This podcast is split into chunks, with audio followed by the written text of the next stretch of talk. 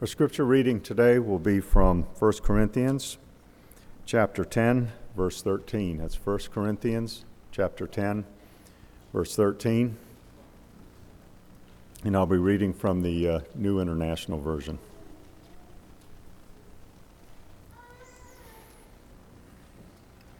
No temptation has seized you except what is common to man. And God is faithful. He will not let you be tempted beyond what you can bear. But when you are tempted, He will also provide a way out so that you can stand up under it.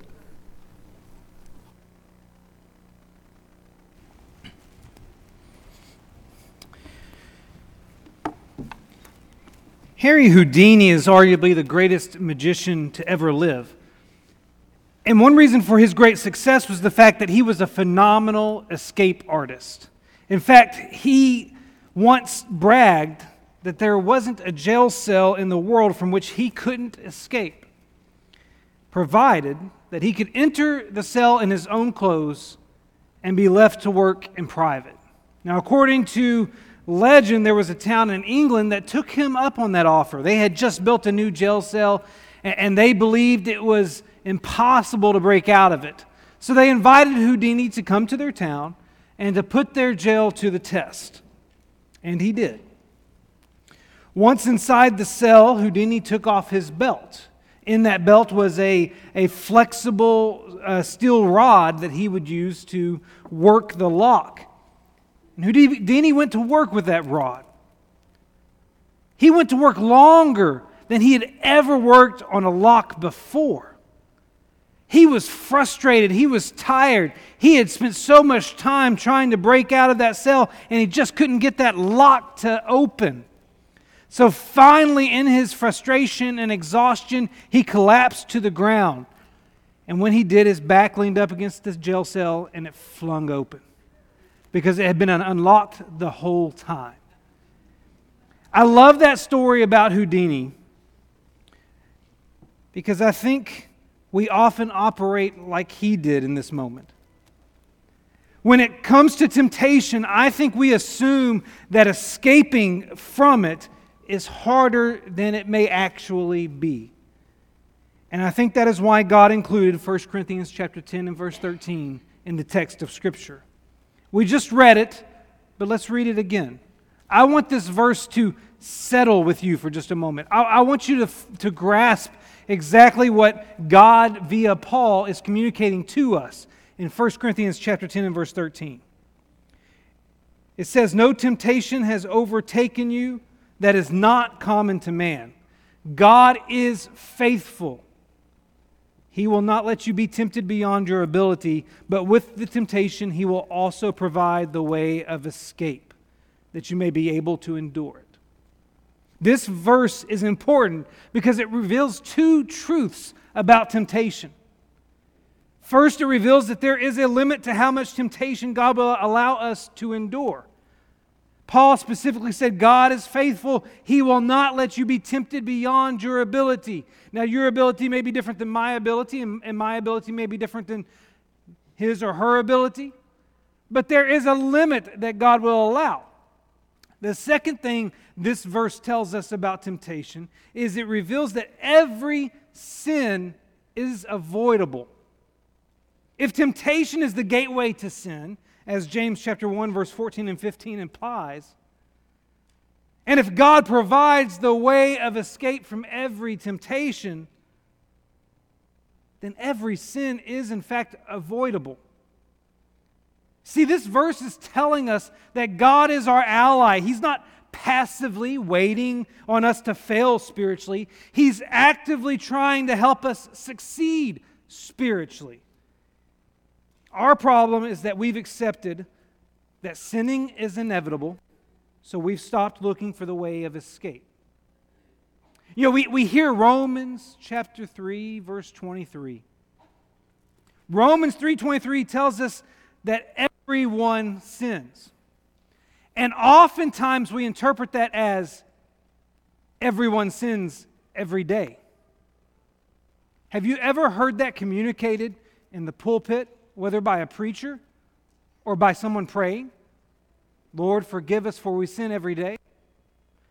Now, I'm certain among us there are those who sin every day, but I'm also certain among us there are some people that I look up to spiritually who might go more than one day without sinning, who might even go a whole week without sinning. There are people that I wonder if they could go a whole month, a whole year without sinning. Is it possible? I believe so. You see, Romans is not telling us that we sin every day, Romans tells us that we sin every lifetime. In other words, everyone sins at some point in their life because it only takes one to condemn you, right? It only takes one sin to be pronounced guilty of sin. It only takes one sin to reap the consequences eternally of sin. And I think what we fail to do is combine Romans chapter 3 with 1 Corinthians chapter 10 and verse 13 and understand that while we are sinners and while every one of us has sinned, we are capable of avoiding sin because God is on our side. We just have to start looking for the escape routes. This morning, I want you to turn your attention to one of the most notorious sins in all of the Bible David's affair with Bathsheba. And I want to es- expose four escape routes that David had. And if he had used them, it would have prevented him from giving in to the temptation of lust. You see, the goal of this study is for it to help you and I recognize that such escape routes exist. And maybe the next time we face temptation, we'll be looking for them. And they will help us avoid giving in to sin. I'm going to frame it this way with the question how might we escape, excuse me, how might we miss our way of escape? And I want to show you how David missed his. We miss our escape route when we fail to obey. Oh, I know that sounds too simple, but let me explain what I mean. Turn in your Bibles to 2 Samuel chapter 5. Before we get to the actual sin that occurred between David and Bathsheba, I want you to see what we're told about David in 2 Samuel chapter 5, particularly verse 10, verse 12, and verse 13.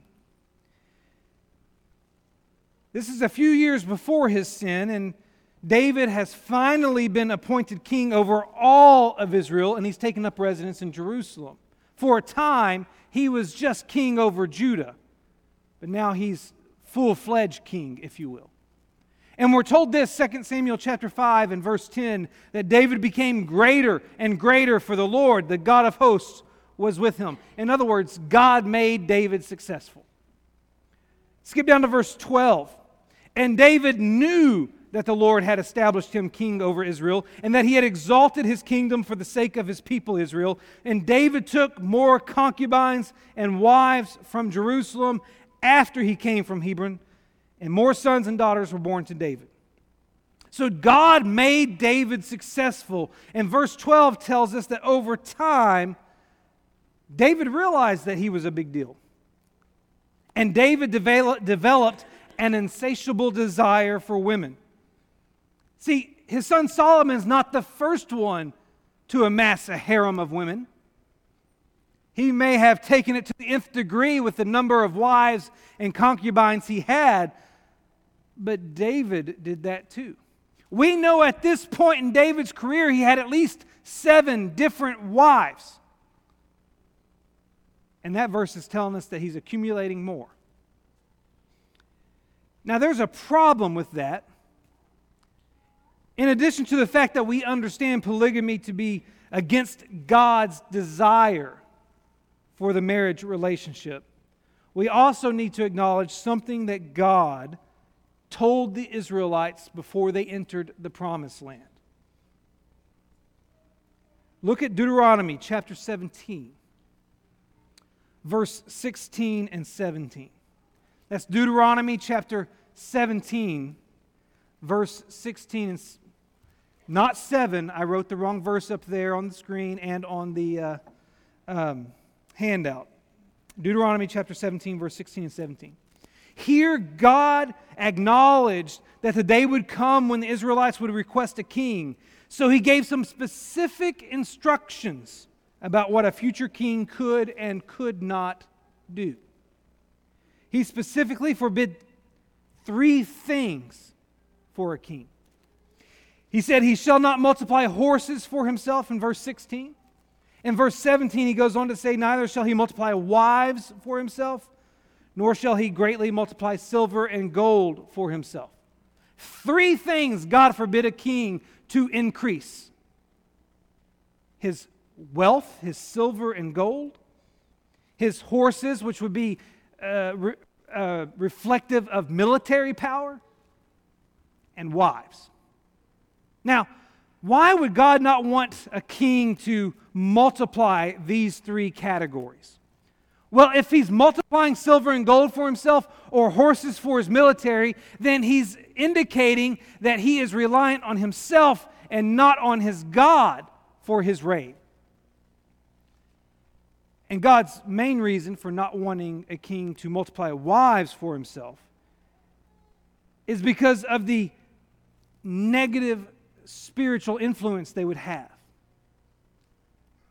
God understood that in the marriage relationship, if you married somebody outside of the same faith as you, they could lead you astray. They could cause you to, to worship idols. They could have that sort of influence over you, and he did not want that for his people. That's why he forbid them from marrying non Israelite people. And he did not want that for the rulers of his people. And that's why he instructed them not to multiply wives for themselves. See, here's the deal this is why this matters. David was successful because of God. David started to realize that he was a success. And as his success increased, so did his ego. David started to think of himself more highly than he ought to think, to use the words of Romans chapter 12 and verse 3. And so he started to bend some of the rules, particularly this rule about multiplying wives. Ultimately, David stopped heeding God's instructions regarding these royal standards. And in so doing, he opened himself up to temptation. In other words, he missed God's first escape route. The first escape route is familiarity with God's word so that you are constantly trying to obey it. David's ignoring God's word here, present in Mosaic law. And you and I miss that first escape route all the time when we're not giving God's word the time and attention it deserves. Do you remember when Jesus was tempted? The three recorded temptations of Jesus that you can read about in Matthew chapter 4 and the first 11 verses. Every time the devil presented Jesus with a temptation, what did Jesus do? He quoted God's word. In Matthew chapter 4 and verse 4, you can see that the devil tempted Jesus to turn stones into bread to satisfy his physical hunger. And Jesus responded by quoting Deuteronomy chapter 8 and verse 3. He said, Man shall not live by bread alone, but by every word that comes from the mouth of God. Matthew chapter 4 and verse 7, when the devil tempted Jesus to jump off the temple and be rescued by angels to demonstrate his spiritual superiority, what did Jesus do? He quoted from Deuteronomy chapter 6 and verse 16, saying, You shall not put the Lord your God to the test. In Matthew chapter 4 and verse 10, when the devil tempted Jesus with a quick and painless access to world dominion, if he would just bow down to him, Jesus responded by quoting Deuteronomy chapter 6 and verse 13, saying, You shall not worship, or excuse me, you shall worship the Lord your God, and him only shall you serve.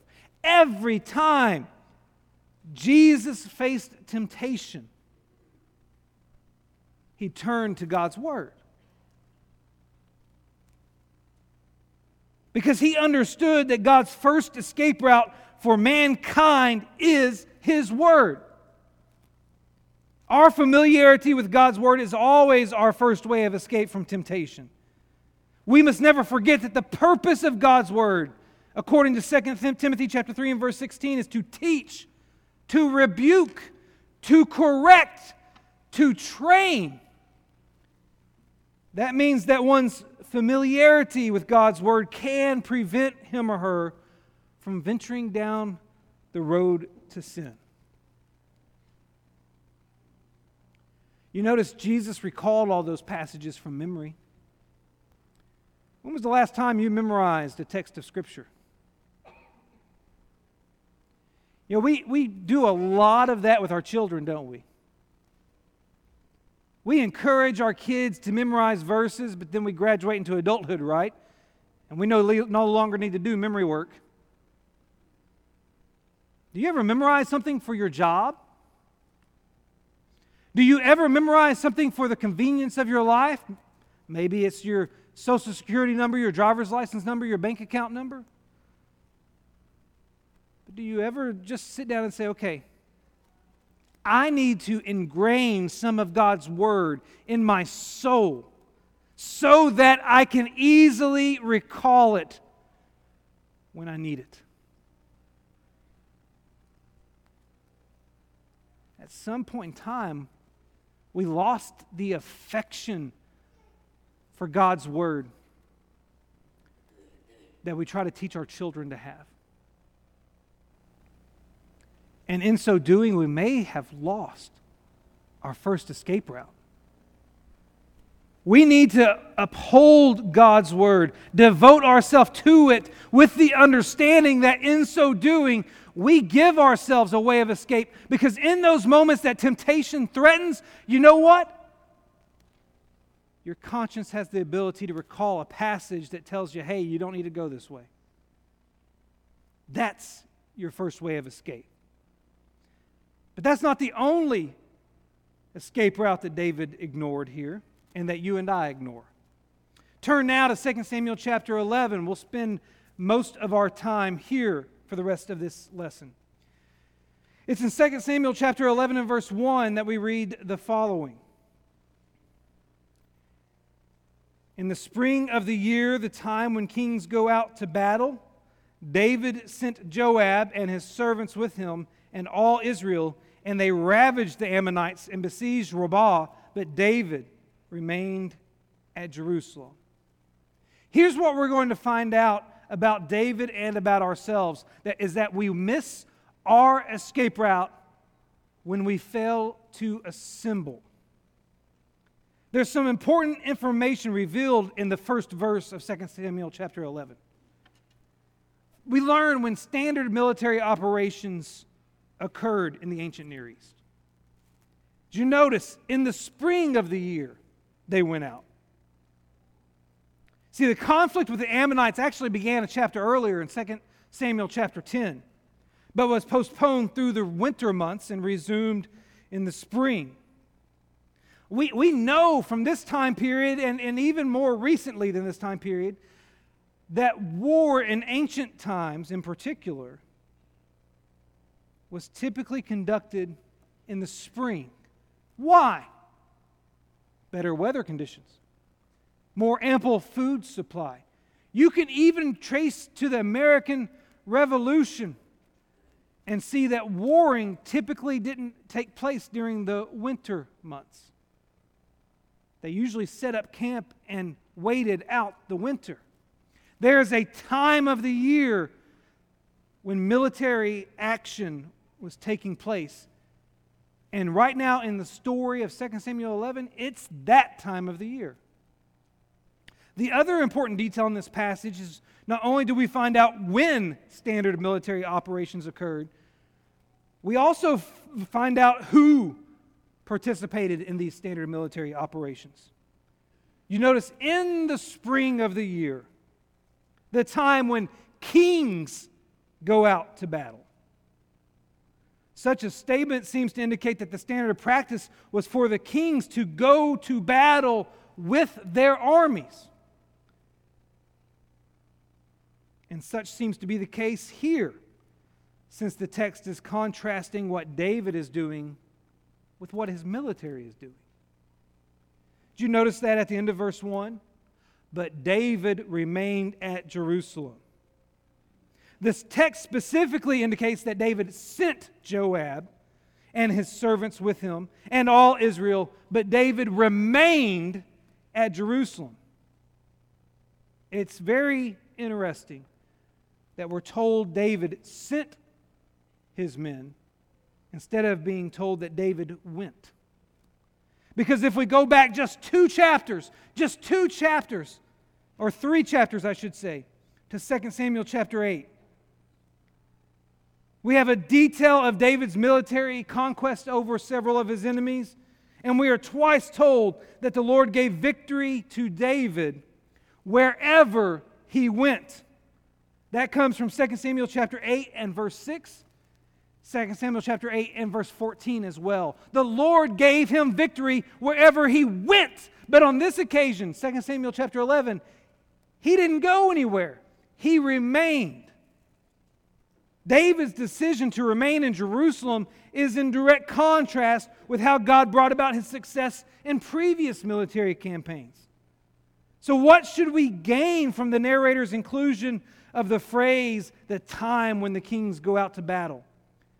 Well, we should understand that David should have been with his troops on the battlefield. And had he been where he was supposed to be, then there would have never been the Bathsheba episode. So, by failing to be where he should have been, David exposed himself to a temptation that he should have never experienced in the first place. In other words, he missed his second escape route.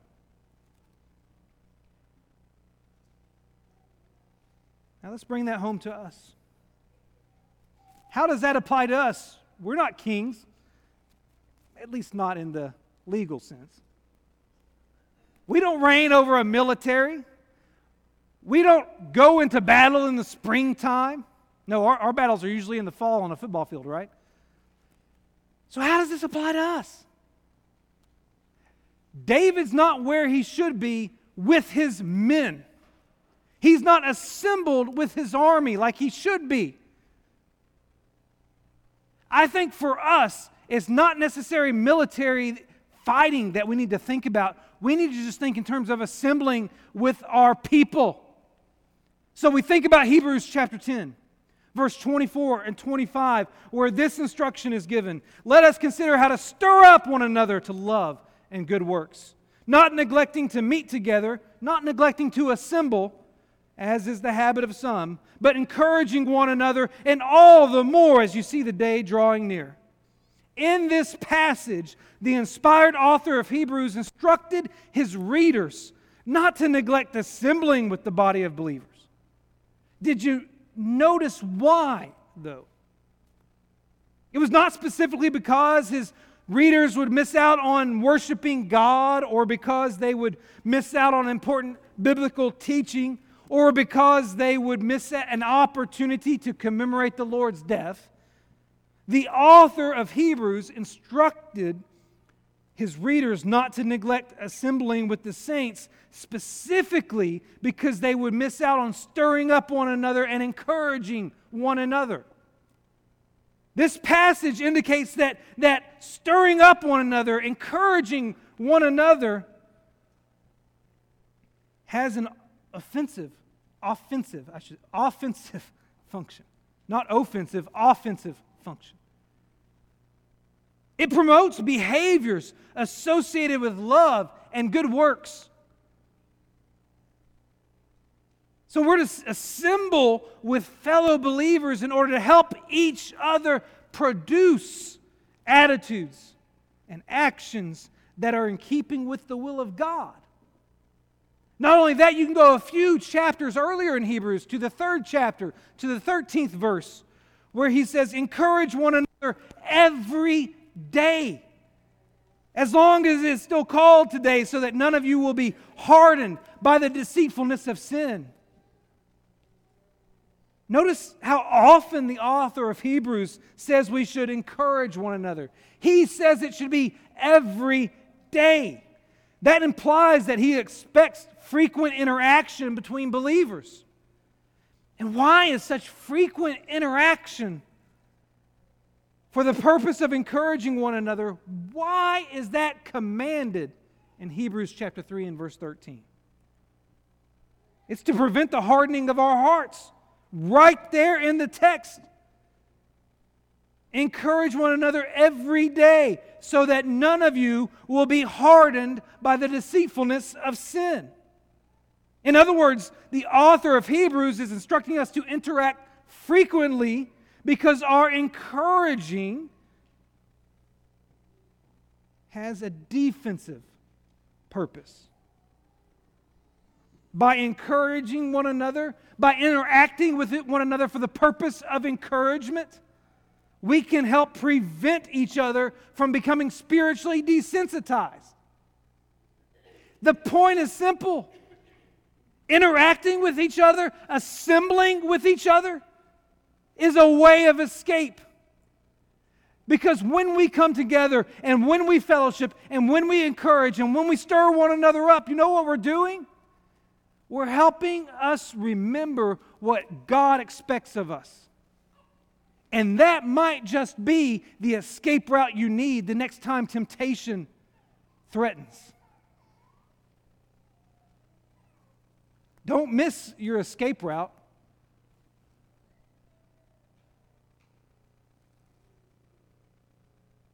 But that wasn't the only one. That wasn't the only way of escape either. David missed his escape route when he began to ignore God's word. David missed his escape route when he failed to be where he ought to be.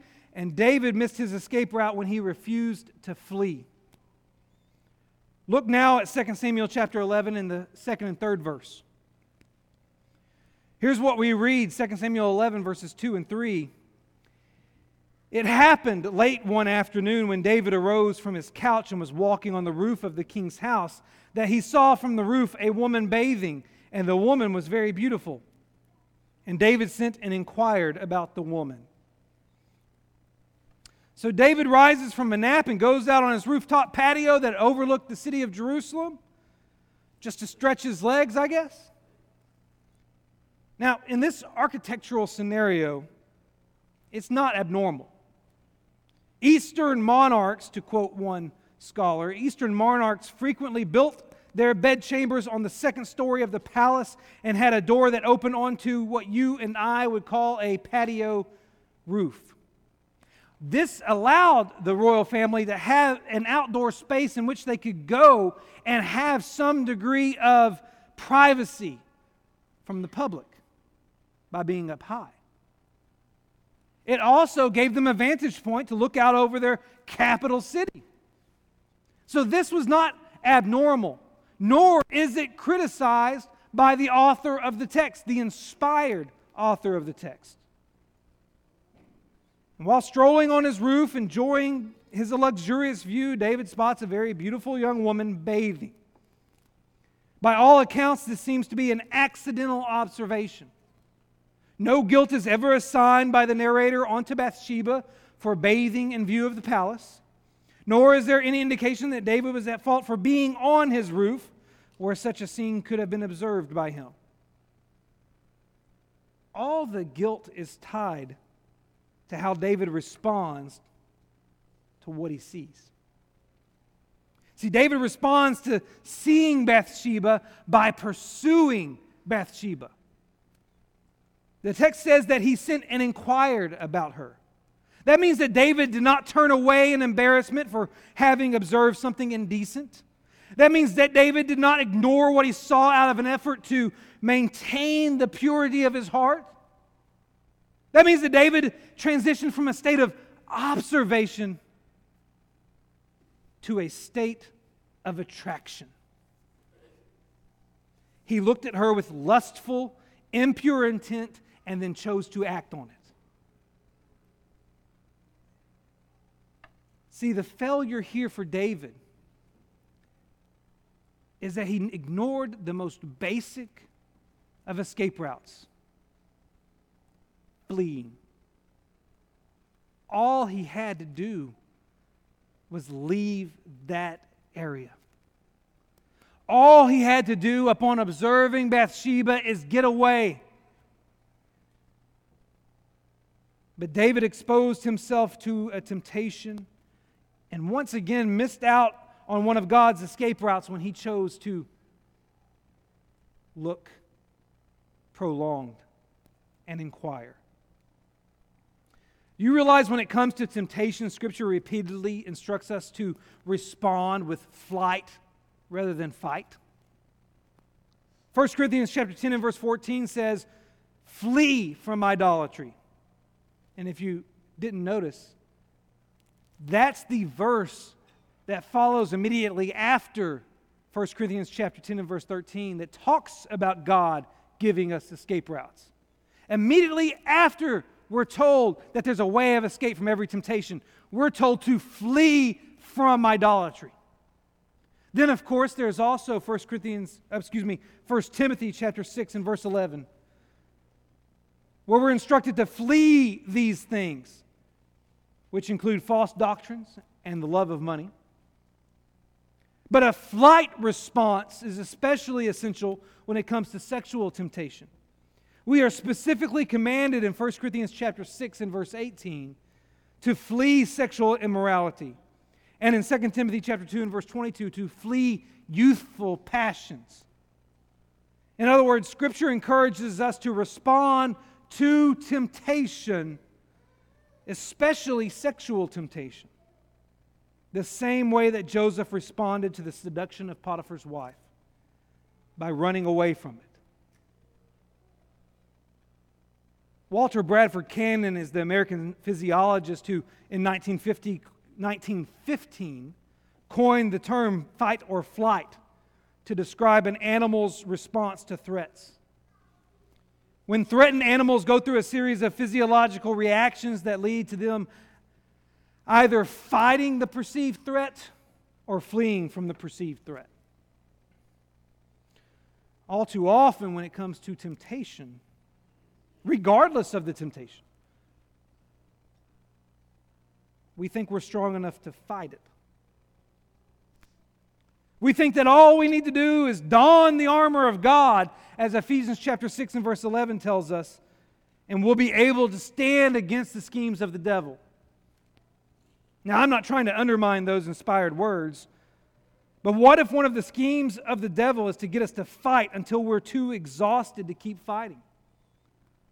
What if the way of escape was to flee from the scheme to begin with? What if our overconfidence in our ability to fight is the very thing that leads to our spiritual compromise? Now, I do believe there are times where you can fight the temptation, and that with that armor of God, you'll be successful. But I also believe that fleeing temptation is a guaranteed success when fighting it may not be. You can never go wrong when you choose the flight response to temptation. Here, David missed an escape route when he failed to flee. Don't miss yours. Here's the thing about David's story you might think that's the end of it, that's all the escape routes. But there is one more. So turn your attention back to 2 Samuel chapter 11. And we'll look at verse 3 and 4. And what we'll discover is that David missed his escape route when he refused to listen. So David sitting and inquired about Bathsheba. And one said, Is not this Bathsheba the daughter of Eliam, the wife of Uriah the Hittite? So David sent messengers and took her, and she came to him, and he lay with her. Now, don't, don't miss what's happening here. David inquires about the woman he just observed from his roof. and someone tells him who she is. Did you notice how this unnamed individual framed the answer of her identity? This unnamed individual reminds David that Bathsheba is someone's daughter and someone's wife, as if he's trying to trigger David's conscience. I assume this individual was a servant, and that's why he's unnamed. And it's interesting to me because a servant cannot counsel, correct, or warn a king, but he can inform.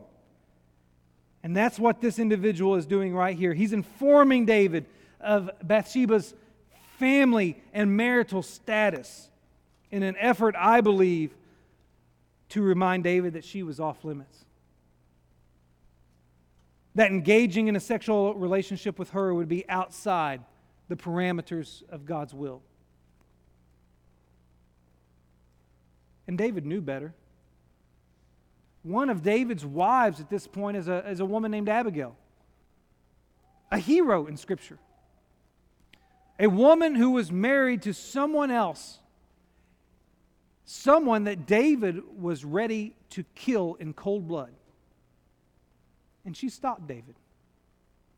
Not because David was wrong for being angry with this individual, but because she knew that David would sin if he did it.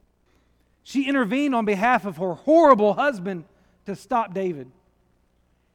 And when that husband died on his own, David thought, that's the kind of woman I need to marry. But he didn't pursue her while she was off limits. David knew better here. And he has someone, an unnamed someone, an insignificant someone, speak up and inform him in a way to, to remind him that this is wrong. And David refused to listen. He refused to listen to someone who was trying to intervene on his behalf. And as a result, David misses God's final escape route for him.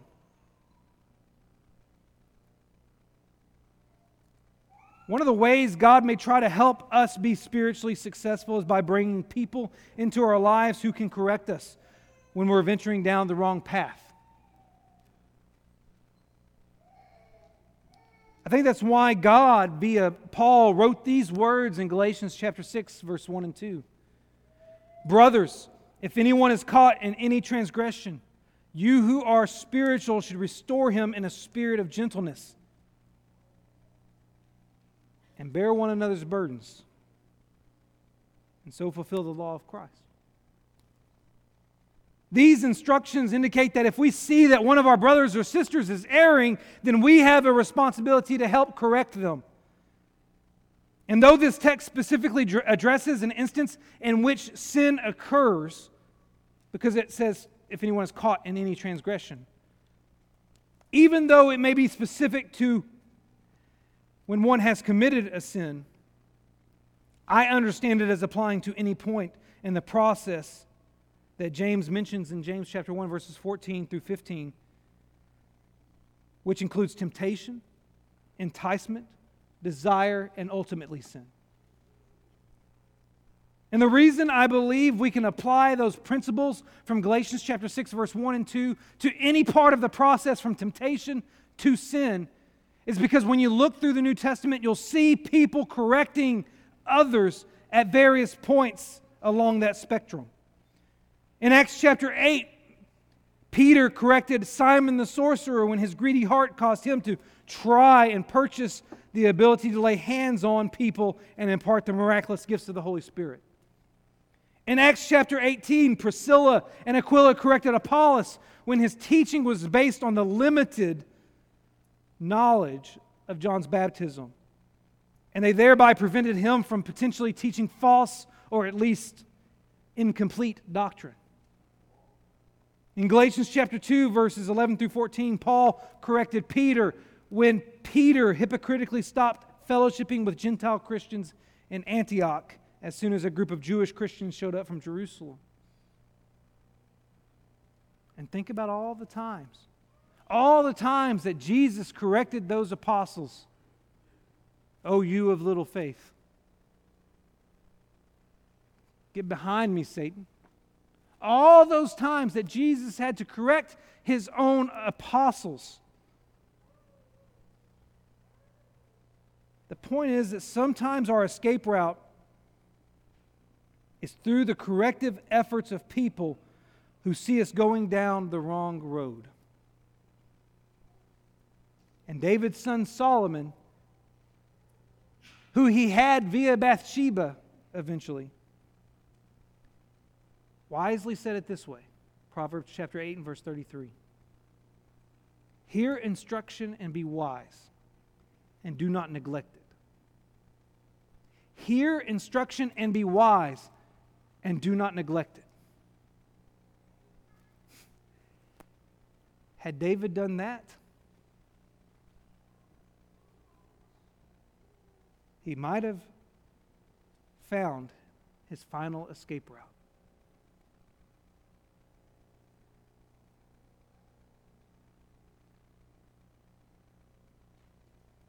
Pictured on the screen is Alcatraz. I've never been there. I want to go there one day. And I'm fascinated by the fact that I want to go there. It's a prison. Why is Alcatraz so famous and so popular? For many reasons, but one reason one reason is because it claims that no prisoner successfully ever escaped from there. You realize as a federal prison it only operated for 29 years? That's not a very long prison life. It only operated as a federal prison for a very short period of time, yet it housed some of the most famous criminals of all time, like Al Capone. And there's this mystique about it that nobody ever successfully escaped. But some of you know the story from June of 1962 when three men at least did get outside of the prison. In fact, actually, over the course of its 29 years in operation, 36 prisoners made 14 different escape attempts. Six were shot and killed during their escape, two drowned, five are listed as missing and presumed dead by drowning.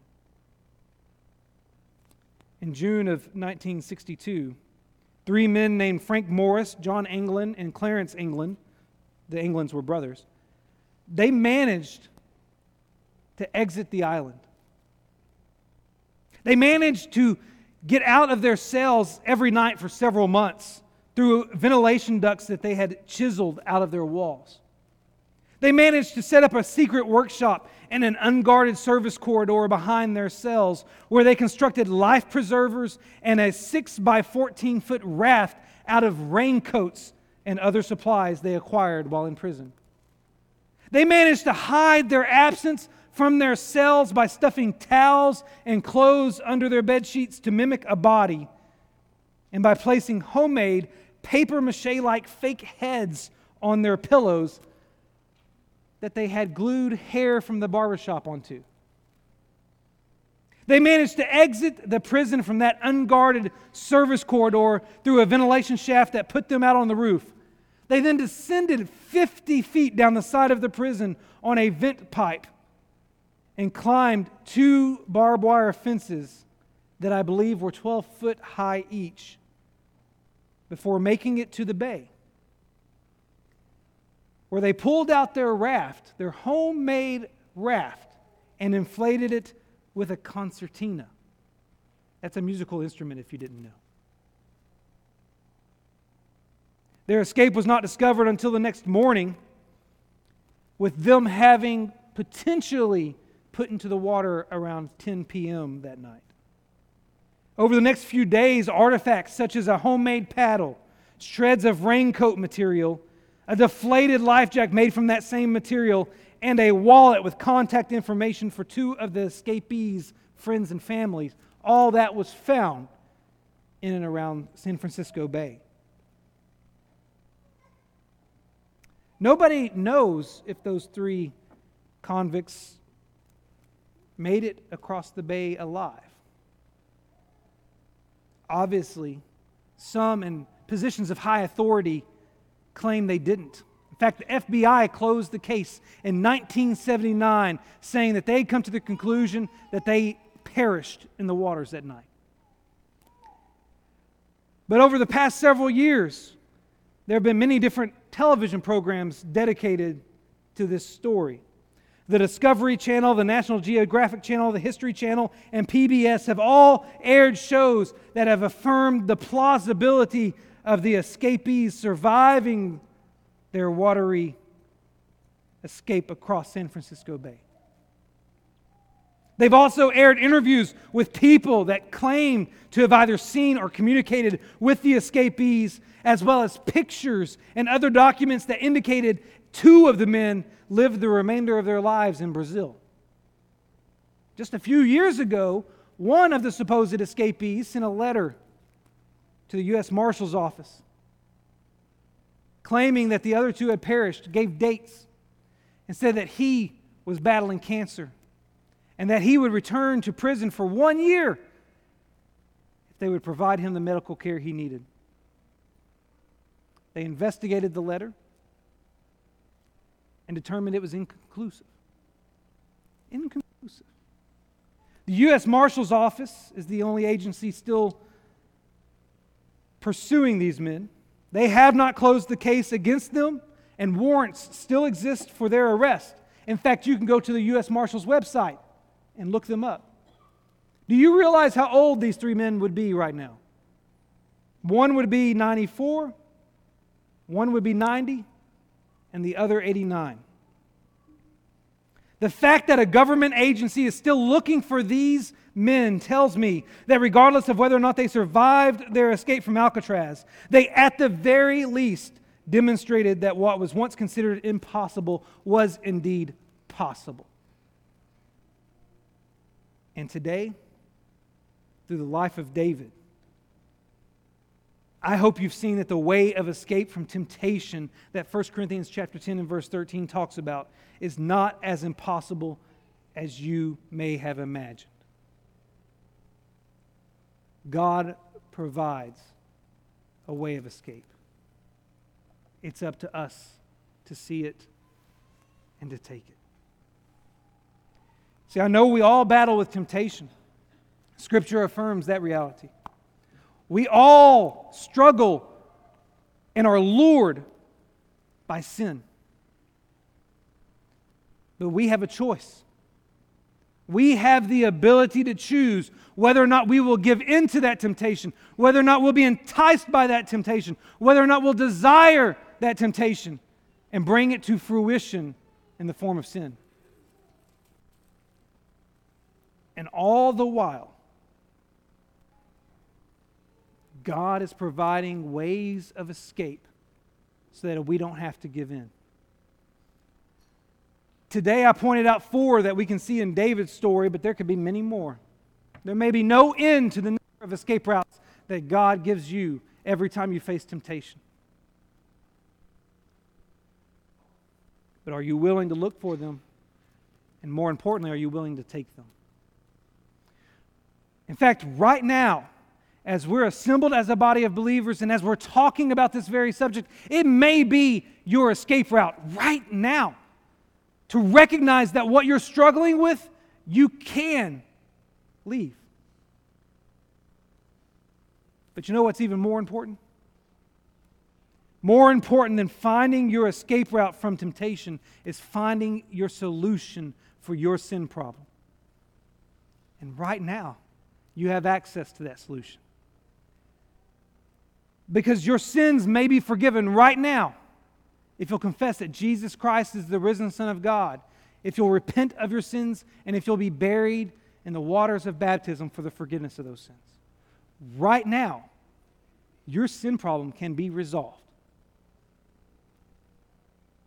This morning, we turn our attention to temptation and sin so that we all can do better as we walk through this life. If you have any need to respond to the invitation we offer today, then we invite you to come while together we stand and sing.